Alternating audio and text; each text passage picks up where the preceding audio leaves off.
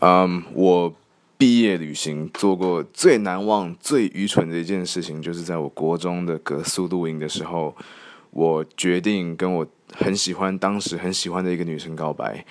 我在大家吃晚饭的时候，那时候大家在一起在帐篷附近吃晚餐。吃完晚餐之后，我们被强迫要去睡觉，然后我就在半夜偷偷的爬起来。跑到了我喜欢的女生的帐篷里面，她跟她的女生女性朋友们一起睡。我在他们才刚在一群女生在帐篷里面聊天的时候，我把我的头探进去里面，然后马上对她说：“blah blah blah，我很喜欢你，yeah，嗯，然后就，you know，然后就